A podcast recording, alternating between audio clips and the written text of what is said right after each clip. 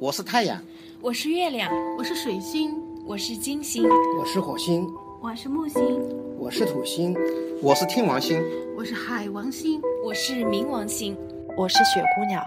我可以去任何的星球，你是哪一颗？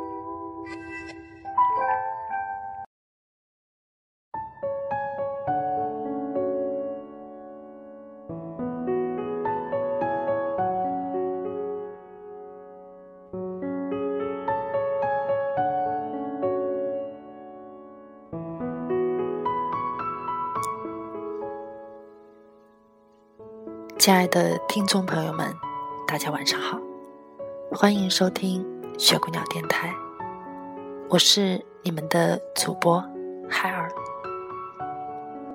对于艺术，总觉得很崇高，却无人问津，默默的、冷清的，在物质极度发达的世界里面，这是一片精神的荒原。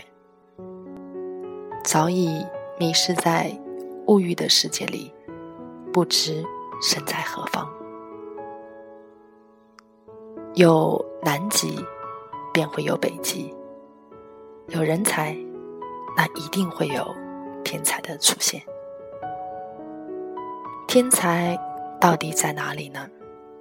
在天性泯灭之后，它便会消失殆尽。今天与大家分享的这篇文章叫做《艺术养不活人》。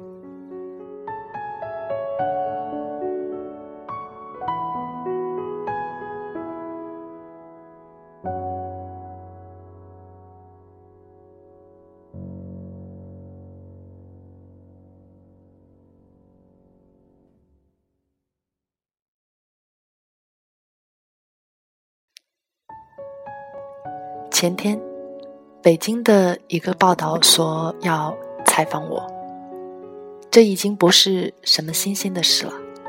好几个电台说要采访我，采访沾染艺术。想必很多画家也接过类似的邀请，然而我却付不起这个费用。当然，他们也不能免费宣传，一切需要。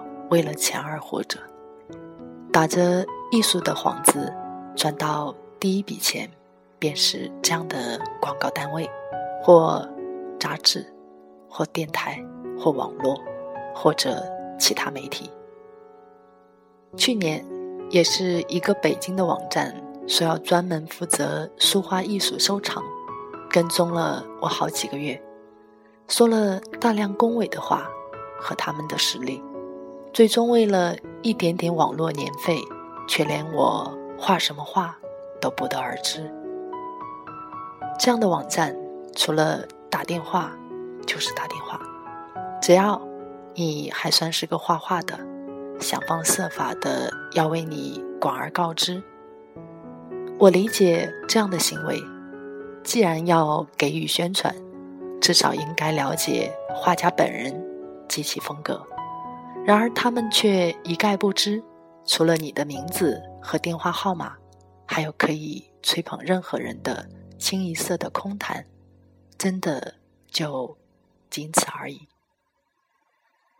更有甚者的是，前几个月推销毛笔的找上了我，买卖毛笔也就算了，还让我看他们旗下的收藏品。原来是一个挂上了几张所谓名家行话的网站，他们用这样的方式告诉潜在客户：倘若被青睐，或许能给予一些收藏，就用这样的噱头来做毛笔的生意，实在也够讽刺的。显然，这样的例子同样出现在买卖油画材料的厂商里。真不明白，生意为何要做得如此复杂呢？好几年前，我非常的想成名成画，画展、杂志、出书、报纸、电视，花掉了一些冤枉钱，最终名没有成，却折腾了不少钱。如今，生活变得越来越拮据，活得也越来越落魄。真的不是为了艺术，而是为了艺术的宣传。说穿了，就是买彩票中大奖的心态，想通过艺术捞一些钱来富贵一下。确实，谁不想有名有钱有地位的风光呢？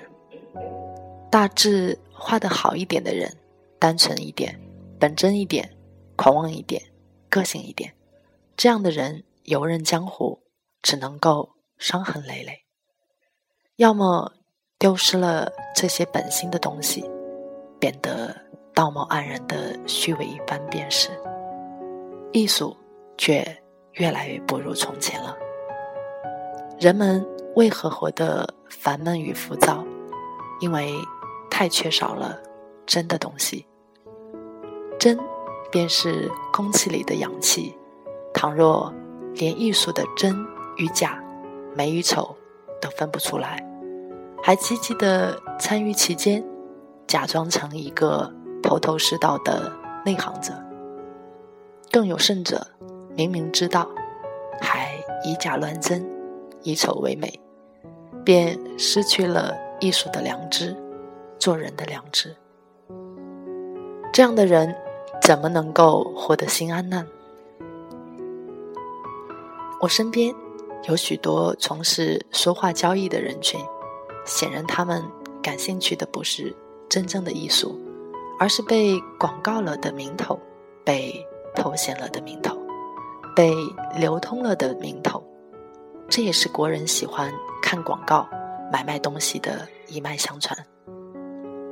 市面上哪路东西值钱，哪路风格流行，人们就能一窝蜂的哄抬，甚至仿制、伪造。他们眼睛里根本就是钱，而不是艺术，或者被忽悠成了的所谓艺术。这不能不说是时代的悲哀。那么，自然也得有。这个时代里的人们去享受因果。只要我们翻开厚厚的艺术史，便明白了，十有八九的艺术家最后穷死了，死的穷困潦倒，死的悲天悯人，存在的过的就是现在的将来。所以，你不可能是一位侥幸的艺术家，在自己活的时候享受艺术成就的。高与贵，不管在中国还是在外国，富的大多数是那些炒作成名的艺术家，而下场却是昙花一现，最后干脆成了不成功的伪艺术家。国人能够把绿豆大蒜的价格炒得离谱，更不用说把一些劣质艺术品炒上天价。这是中国特色的行为艺术。只是，绿豆毕竟是绿豆，大蒜毕竟是大蒜，终究不会因为庄稼窝着、掩着、藏着，假冒的物以稀为贵后，而变成了珍珠或者夜明珠什么的。曾经的道德沦丧，是因为吃不饱、穿不暖，而现在的。道德沦丧，却是因为吃得太饱，睡得太暖，全民皆伤，无奸不商的社会盛行着虚假之风、浮夸之风，经济发展的模式竟然是成功开发出了人性的贪得无厌所为，口口声声的明事理者，大多数落实到了嘴皮子上、文字上，而不是。自我修行在现实的生活里，典型的成了一个个口技者，世界终于越发的虚火旺盛，高烧不退。确实，还不能够有真正的艺术出现，否则在照妖镜下都会原形毕露的，或者已经开始了。湛然于苏州太湖，二零一二年九月九日。真正的艺术是否已经开始了呢？我想从这里开始。晚安。